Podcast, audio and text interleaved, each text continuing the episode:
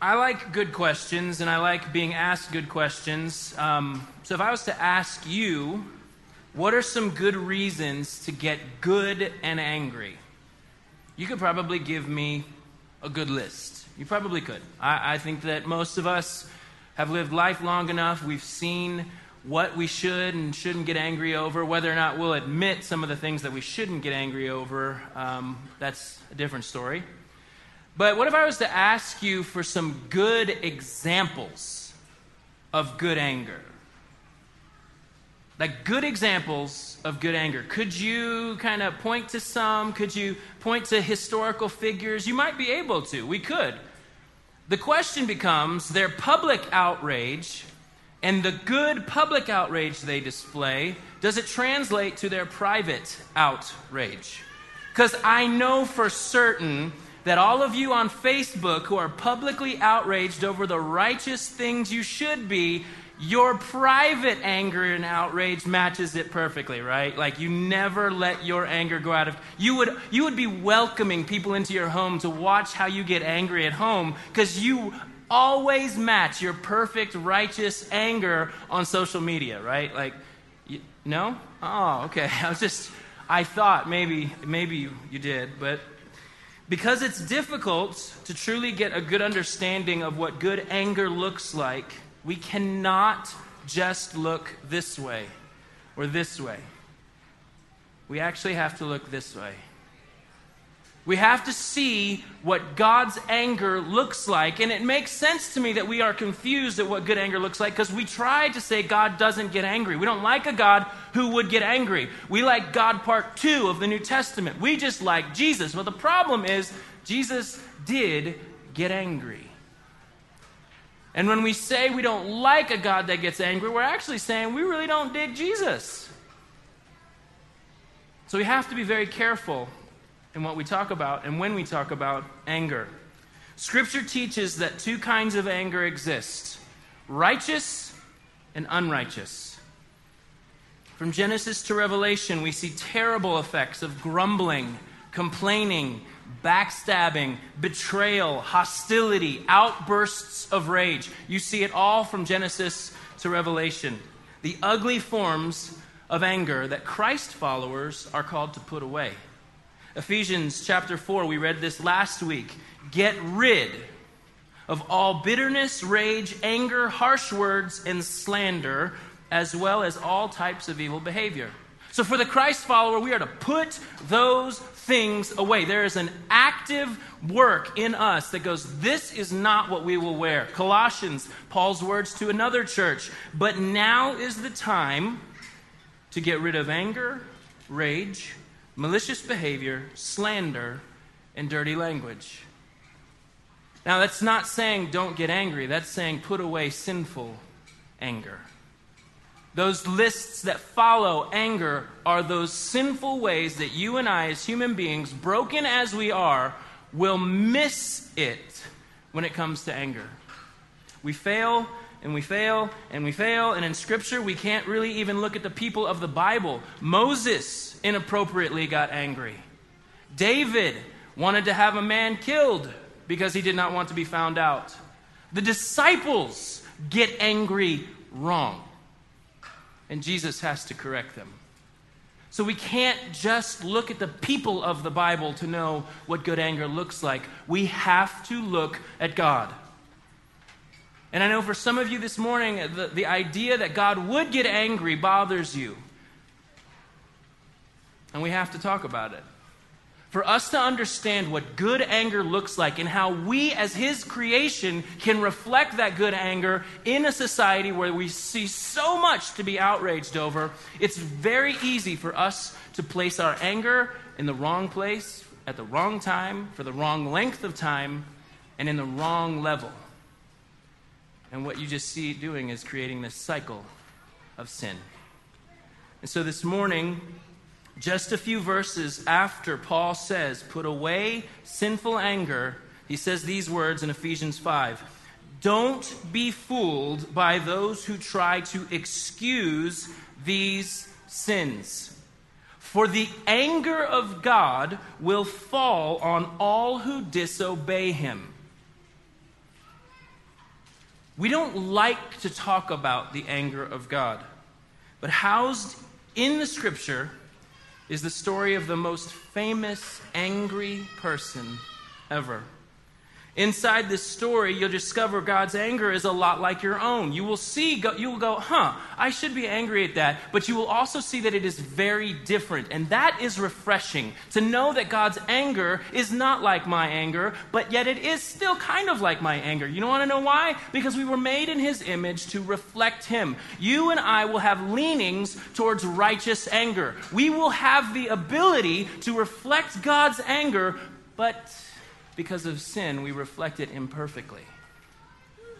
So, as God gets angry, you and I express anger because we were made in His image. But you and I are in need of being remade. On our own, we will let anger drive and it will get sinful because we are sinful. You and I both have a response to hearing the phrase, the wrath of God. Like right now, you have a response, an internal response to hearing the phrase, the wrath of God. Some of you are so angry at the idea of the wrath of God, you don't want to talk about it. Some of you are a little too excited about the wrath of God, and we need to talk about it. Some of you ignore the wrath of God, and we need to talk about it. Some of you, you just like Jesus, right? That's, that's what we say. I, I don't understand the anger of God. I really like Jesus. Well, Jesus got angry. And if Jesus is, as the scripture declares, the full image of God before us, he is the visible image of the invisible God, he lacks nothing and he shows us what God is like. And if Jesus got angry, then we have to look at Jesus to understand what does anger look like? If you only let Google searches or YouTube videos teach you about the wrath of God, you will not get an accurate view of the wrath of God, the anger of God. You and I, we take human explanations and we cast the way we get angry on God, and therefore we say that can't be right and it can't be good, so maybe God doesn't get angry. Or we think, we think God is petty and moody and um, get, he gets upset over the things that we get upset over. And so, of course, God would never get angry about it that way. And what we have done is we've basically seen how bad anger affects us. And we've said, God, that's probably how you get angry, therefore, I'm not even going to acknowledge that you get angry. But if Jesus is the full picture of God, the visible image of the invisible God, what does that tell us about the anger of God? If you were to take the average person on the street and ask them this question, fill in the blank. God is slow to. See, the children get these things right, man. You'd probably get a ton of different answers. And if you were to take the same question and say, fill in the blank, God is quick to get See, now you're, now you're helping me, kids, because you got it wrong. God is slow to fill in the blank. God is quick to fill in the blank. Chances are you're going to get some really interesting answers. In Exodus chapter 34, just after the people of Israel have grumbled and complained and sinned their way into this, this position that they find themselves in, God humorously takes this time of a rebellious people doing their rebellious thing to explain himself and who he is to the nation of Israel. After being rescued and brought out of slavery, God's grace all over them, and them turning their back on Him through the way they treated each other and the way they treated God, God says this of Himself in Exodus 34. The Lord passed in front of Moses, calling out, Yahweh, the Lord, the God of compassion and mercy. I am slow to anger and filled with unfailing love and faithfulness. I lavish unfailing love to a thousand generations. I forgive iniquity, rebellion, and sin, but I do not excuse the guilty. I lay the sins of the parents upon their children and grandchildren. The entire family is affected, even children in the third and fourth generations. It sounds contradicting that God would forgive sins and rebellion and iniquity, but he does not let the guilty go unpunished. We'll talk about that in just a minute. In Psalm 103, the psalmist is referring back to God, declaring who he is. The Lord is compassionate and merciful, slow to get angry, and filled with unfailing love. He will not constantly accuse us, nor remain angry forever. He does not punish us for all our sins. He does not deal harshly with us as we deserve. For his unfailing love toward those who fear him is as great as the height of the heavens above the earth. He has removed our sins as far from us as the east is from the west. The Lord is like a father to his children, tender and compassionate to those who fear him. In Psalm 145 8, the Lord is merciful and compassionate, slow to get angry, and filled with unfailing love. I need you to hear me that this does not mean that God is easygoing or indifferent or never gets upset. And if you've taken the claim that God never gets angry, then you have a God that is not good. If you have a God that never gets angry at you, you have an idol. If you have a God that would never call you out on your sin and say, This is wrong, you have for yourself an idol. And that is not a loving God. See, this is where things start to get touchy, and I know we don't like to talk about our view of God because who's to say my view and your view and your view? Well, this is why we look at the scripture because there is a standard. H.W. Beecher said it this way A man that does not know how to be angry does not know how to be good. A man that does not know how to be shaken to his heart's core with indignation over things evil is either a fungus or a wicked man. Same would be said of God. If God did not know how to get indignant over things that are despicable, he would not be good, nor would he be loving. God's anger stands activated at all that is truly evil. And if that's the case, his anger flows out of complete and total moral goodness. A God who does not get angry is not a God. He is not God. But it's looking at how He deals with anger that you and I learn how to be angry. And in the scripture, after countless invitations to turn from their evil and people continuing to rebel, God does cut off evil. You need to hear me that God, as He is slow to anger in the Old Testament, would continually call people to put down their idols, stop betraying Him, stop betraying others, come home, return to me after countless invitations. His patience is so long suffering. He's willing to be patient and slow while He watches humanity destroy itself, but He's saying, Come home. I'm, there will come a time when I'm cutting off off all evil. I will cut it off. I will cut it off. And at the, in, in the Old Testament, you see him do that.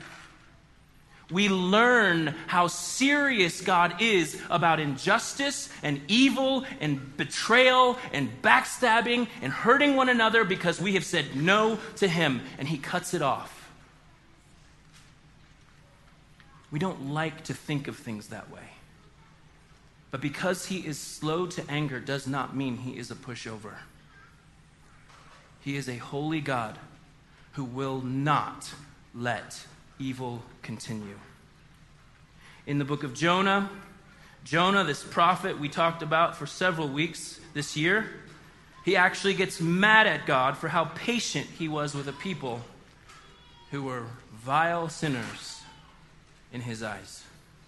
Jesus actually displays this kind of patience with sinful people when he speaks how we are to deal with sinful people. In Luke chapter 6, he says this Love your enemies.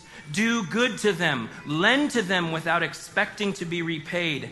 Then your reward from heaven will be very great, and you will truly be acting as children of the Most High, for He is kind to those who are unthankful and wicked. Our doing kind and mercy and forgiveness to others is directly related to how He has dealt with us. So when you are here, you're hearing me say, when I get angry, I should be looking for ways to show them mercy. That's what I'm saying. Good anger is constructive, not destructive. Good anger gets angry over the right thing, but good anger looks for reconciliation and mercy and forgiveness. Why do I say that? Because that's how God gets angry. We don't get to pick and choose how we live as his followers. His scripture, his words give us these ways to live. And God is described as slow to anger. It is how we are described to live. We prayed it this morning, James chapter 1. Understand this, my dear brothers and sisters. You must all be quick to listen, slow to speak, and slow to get angry. Human anger, sinful anger, does not produce the righteousness God desires. So get rid of all the filth and evil in your lives and humbly accept the word God has planted in your hearts, for it has the power to save your souls. In the famous 1 Corinthians 13, what is the first description of love? Love is patient. Because God's anger is patient, it does not mean that He is indifferent. For you and I, as couples, as, as a married relationship, or in friendships, or in work relationships, everybody's really quick to just go, let's not make up, let's just kiss. That's what we do. We, we, we, we, we, we gloss over what we should have been angry about. We go, you know what? I forgive you when we don't really mean it. We just kind of go, I don't want to I don't want to deal with it. I don't want to confront it. Let's just kiss. Let's not really make up.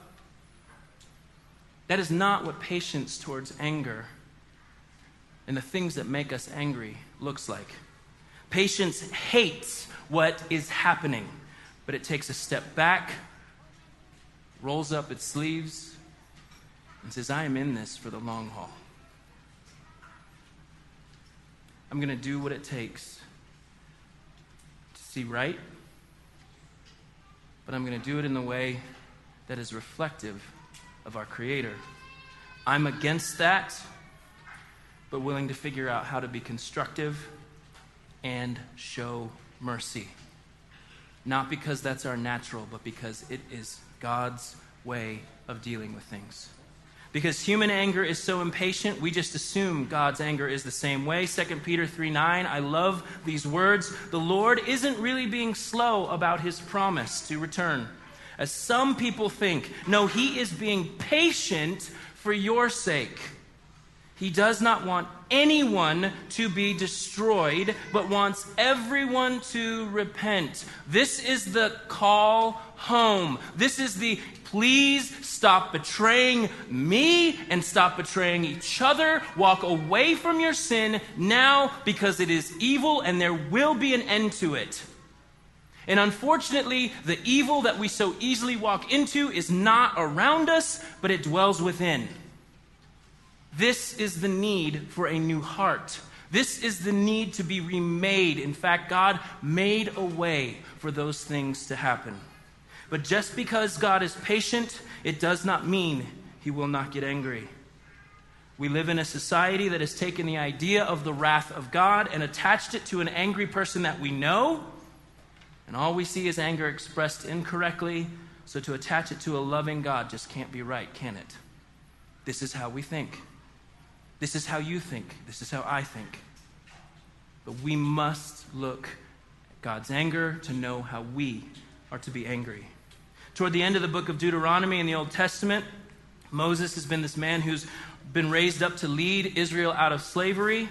And he reviews the promises that God has made to the people. And if you, you just need to read through it, you need to read the covenant promises. Ultimately, it's God saying, I have committed myself to you. Okay? In a marriage ceremony, you say that, right? I have committed myself to you. And the return and the reciprocation is God, we have committed ourselves to you. God initiates, He steps out, He's the one who says, I am with you, I am yours, you are mine. But we also see the promised effect of turning from that commitment and that covenant.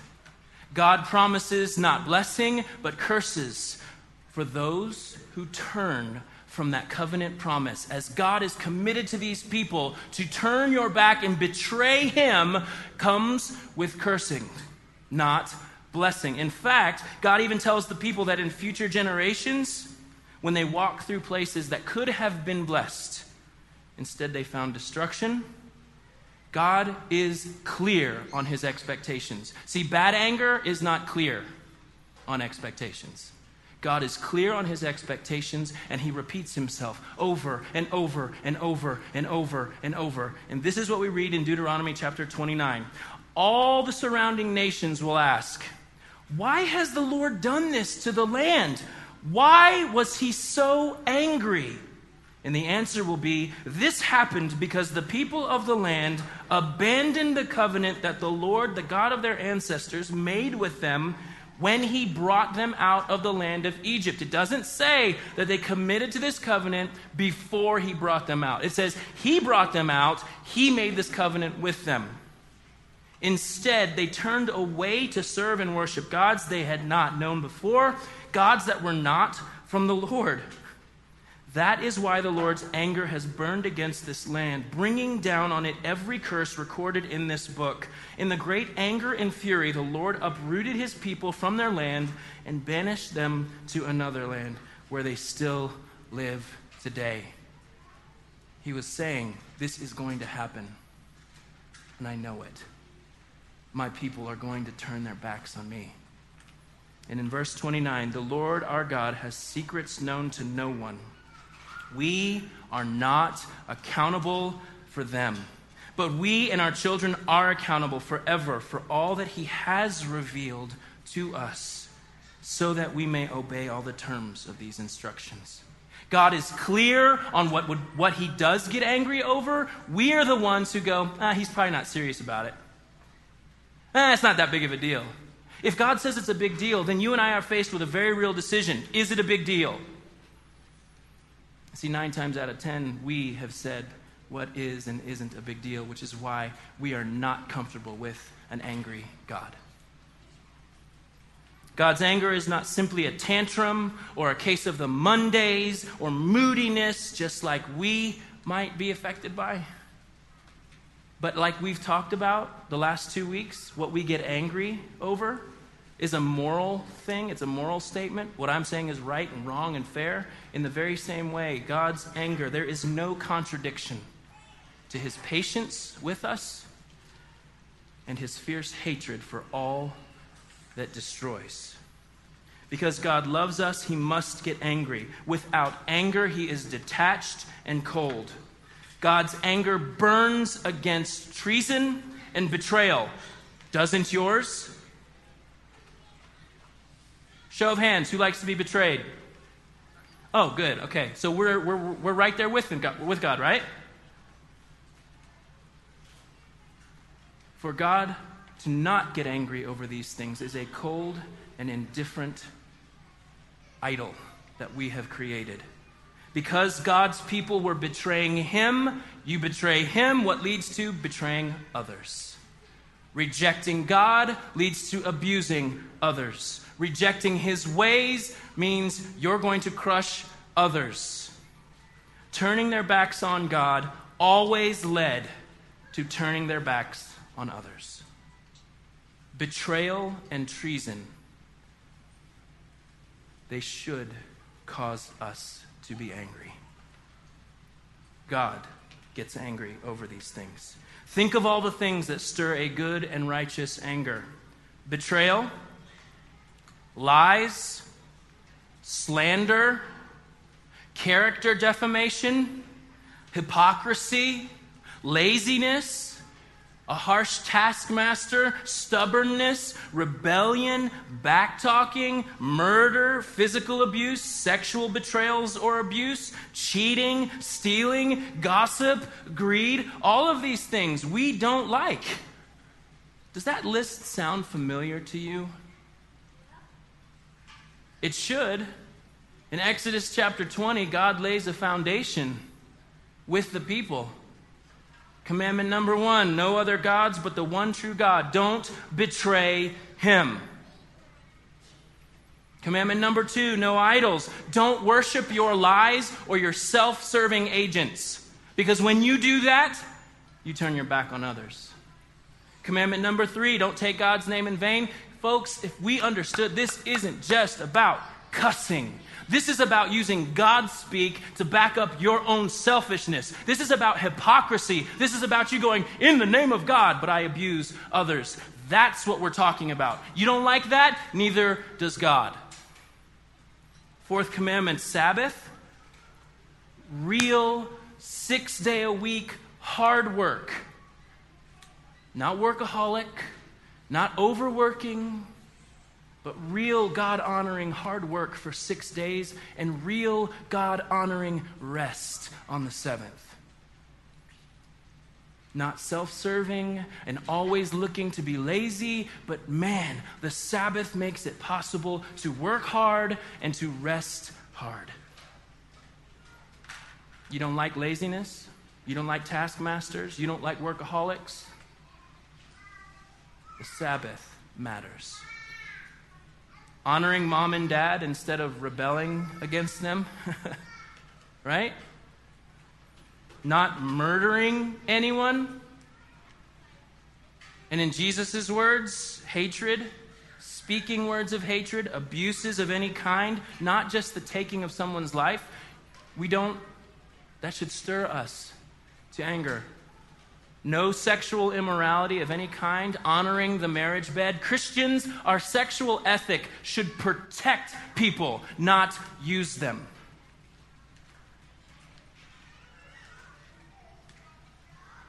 We get angry over these things because God gets angry over these things. Don't steal in any way. Don't lie or speak evil of others. And don't be the center of your life because your greed will hurt other people. These things would stir anger in anyone with a conscience. These things hit us in our everyday. When your anger is stirred, you may be like, I hate the Ten Commandments, but you cannot deny these are the things that you are angered by. Do you want to know why? Because God made us in his image. You may try and reject those things, but you're turning against your conscience. You're handing yourself over to lies when you push those, those things aside.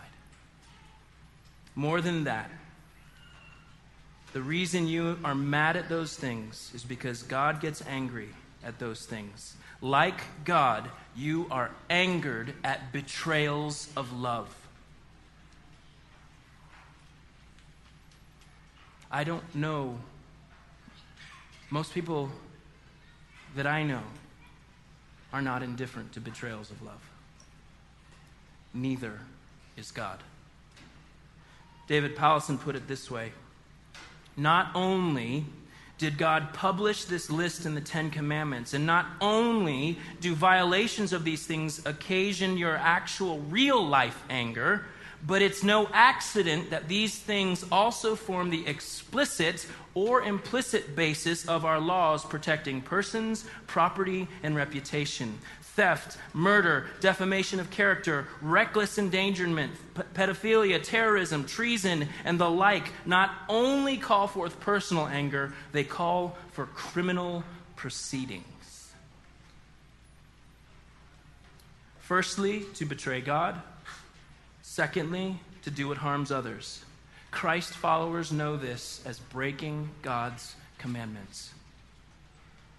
to betray God, to walk away, to form your own idols, to say, I don't want you, I know what will give me more satisfaction, more life than you. That is to turn your back, to betray God. And when we, when we turn our back on God, we, we turn our backs on each other. We hurt each other because we have set up for ourselves our own little castle that means I step on everyone and anyone in my way.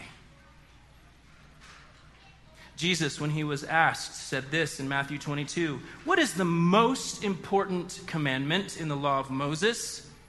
Jesus replied, You must love the Lord your God with all your heart, all your soul, and all your mind. This is the first and greatest commandment. A second is equally important love your neighbor as yourself. The entire law and all the demands of the prophets are based on these two commandments. These words are a beautiful statement. God saying to us, I have loved you. Now you, you get to love me. And because I made you in my image, not only do you get to love me, you get to love others. And when you do not, you not only betray man, you turn your back on me. And as we have seen, good reason to have righteous anger over. The word we use for this is not a mistake. It's not an accident. It's not a failing. The word we use for this is sin. We can't pretty it up. We can't make it better than it needs to be. The scriptures describe the betrayal of man, the betrayal of God as sin. And it's amazing to me that the things that can universally upset any of us, the things that we should be naturally outraged over, are described as sin in the scripture. We may live in a society that says, I don't want to talk about it that way. I'd rather call it a mistake or a failure or an oopsie. No, it's sin. God is slow to anger Make no mistake, he will judge all forms of evil. Thankfully, we live in a day and an age where mercy is front and center. But it does not negate the call of God to repent and turn from our sins. Turn from our betrayal of Him and betrayal of others. Turn from those things. Why? Because God is quick to show kindness and mercy to those who are ready to deal with their sin. This is good anger. It's not good anger if reconciliation and mercy are not the end goal. If what your thought of good anger is, is crush, destroy, make, make them go away, that is not good anger. Good anger aims to construct, to build, to show mercy, to forgive. That doesn't mean consequences aren't real. It just means the way I operate is, is how Jesus has operated towards me. This is what good anger looks like. God is willing to be clear on his expectations. God is slow to get angry. God does take action against wrongs. And he is moved in mercy. Forgiveness and mercy is a part of anger. If there was no wrong, there'd be no reason for anger and there'd be no need for mercy or forgiveness. But good anger aims for mercy. Jesus, when he looked at the Pharisees, he was angry at their lack of mercy for the man with the deformed hand on the Sabbath. The result of Jesus' anger, this man's hand is healed. Jesus looked in the temple and he saw all these money changers and animal sellers taking up all this space in the worship place, the place that was meant to be for worshiping God. These people were interfering with the worship of these people. And Jesus, if you read the account, takes time to make a whip. He didn't just walk in and go, What in the world? Flip over tables and all this stuff. And he actually goes, Huh, Where's some rope? I need a couple ropes. I'm going to go over here. I'm going to make a whip. And then he cleans house. Because anything that stands in the way of people worshiping the one true God, Jesus will not let stand. Jesus called a very bad man in Matthew a dirty tax collector, and in his mercy caused life giving good for this man who had turned his back on God and on his people. As the band comes and we close this morning, Romans chapter 5 says this When we were utterly helpless, Christ came at just the right time and died for us sinners. Now, most people would not be willing to die for an upright person, though someone might perhaps be willing to die for a person who is especially good. But God showed his great love for us by sending Christ to die for us while we were still sinners. Good anger gets angry over the right things. Good anger gets angry when it should. As we reflect on communion this morning, I want to look at Jesus' words to Peter when Peter said to Jesus in, in Matthew chapter 22, Lord, how often should I forgive someone who sins against me? Seven times? Because we have limits in our head and our heart, right? Seven times makes sense because that's once for every day of the week. I can do that. That's, that's realistic. That's an expectation I've got. I can handle that. Seven days, that makes sense in Peter's mind. And Jesus says, no. A lot more times than seven. It doesn't mean you don't get angry. It means that forgiveness and mercy and reconciliation are the aim every time. And friends, that's supernatural. The only way to do that every time is to understand the story Jesus tells right after he encounters Peter with this question. He says, The kingdom of heaven is like a king who decided to call in all the debts owed to him.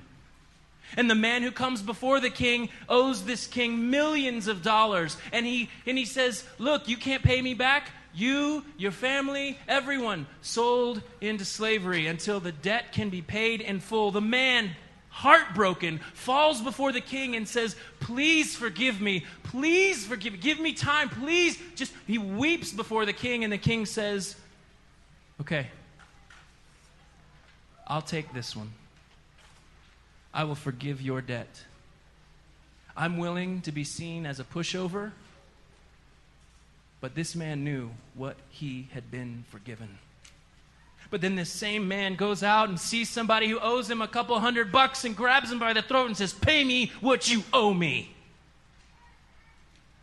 The man who he's now got his hands around his throat says, Give me some more time. Just give me some more time and I can make that happen. And this man who was just forgiven a debt too great to be able to pay back has this man thrown into prison. People see what happens and they go and tell the king everything that happened. This dude you just showed great mercy to just ran this dude over the coals. The king calls the man back in and says, How could you do this? I have shown you great mercy. And you turn and devour a man over a couple bucks? Here's what's going to happen you will now be thrown into prison until the debt can be paid. And Jesus says these words in Matthew 18 That's what my heavenly Father will do to you if you refuse to forgive your brothers and sisters from your heart. Friends, forgiven people forgive. I know you may think, oh, that sounds like work. So, like, I've got to work my way out of, I've got to, like, forgive enough so that God will forgive. No. you see, the thing is, we live a life based on what we put our faith in. And so, if you're an unforgiving person, nine times out of ten, I can guarantee you your faith is in yourself if not 9.99% of the time. If you're a forgiving person, I can almost guarantee that you have understood the forgiveness shown to you. Good anger gets displeased over the right things, aims to build, but always lands with mercy and forgiveness.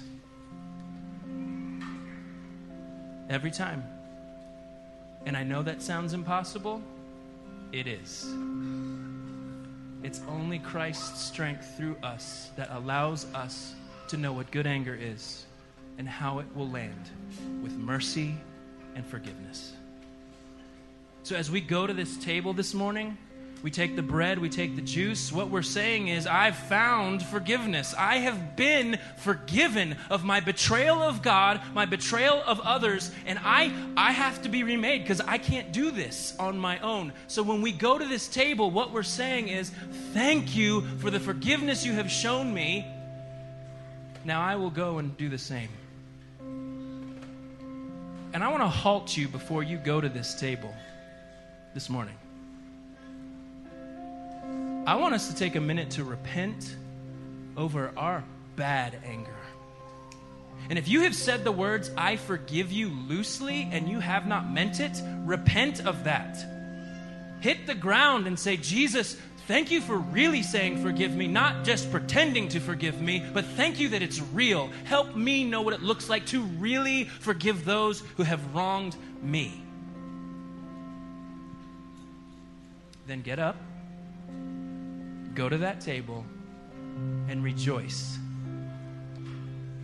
that God is slow to anger and He's aiming with mercy. Father, we love you. And I thank you for the cross of Christ that is a loud declaration of your anger over injustice and sin and betrayal and hatred and backstabbing and lying and cheating and immorality and all the idols that we have built. Thank you that you did punish the guilty on the cross by taking a perfect Jesus who never sinned to take on my sin so that I could be covered forgiven and used as an instrument of forgiveness as I get angry over the right things in this life. We love you. We worship you. It's in your name we pray.